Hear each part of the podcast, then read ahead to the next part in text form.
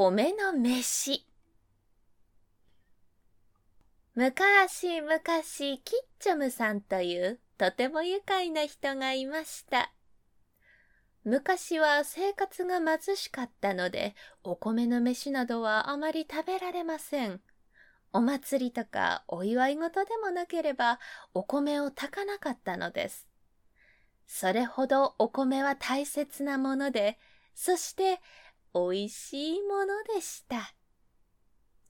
さて、今の時期は畑仕事も中休みで、キッチョムさんは暇でした。でも何もしないでいてもお腹は空きます。そしてどういうわけか、その日はやたらとお米の飯が食べたくなりました。そこでキッチョムさんは考えました。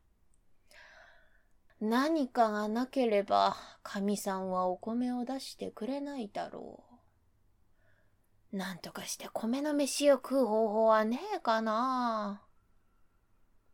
そうだ。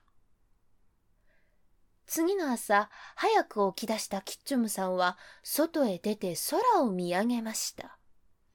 どんよりした天気で、今にも雨が降りそうです。キッチョムさんは一人でうなずくと、急に大きな声で言いました。おおそうかわかったぞまるで誰かに答えるような声です。それは大変だな橋を架けるのかよし行くぞそれから家の中のおかみさんに向かって言いました。おい、今日は大官様の言いつけで橋を架けに行かねばならぬ。きつい仕事で腹が減っては働けんから、米の飯を炊いて弁当を作ってくれや。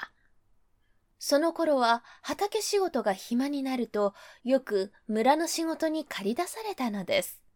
そしてそんな時に粗末な弁当では橋をかくので、みんなは見栄を張って大切なお米を炊いたのです。ようやく弁当ができる頃になって、キッチョムさんは不意に外へ出て行きました。なになにまた呼んでるの？実は誰も呼んでいないのですが、キッチョムさんが外に出る、見ると、キッチョムさんの予想通り、ポツポツと雨が降ってきました。キッチョムさんはにんまり笑うと、小さな声で人の声を真似て言いました。おい、キッチョンさんよー。雨が降ってきたから、橋掛けはやめじゃ。それからわざと大声で、そうかわかったぞと答えると、家の中にいるおかみさんに言いました。聞いたか今日の仕事はやめじゃ。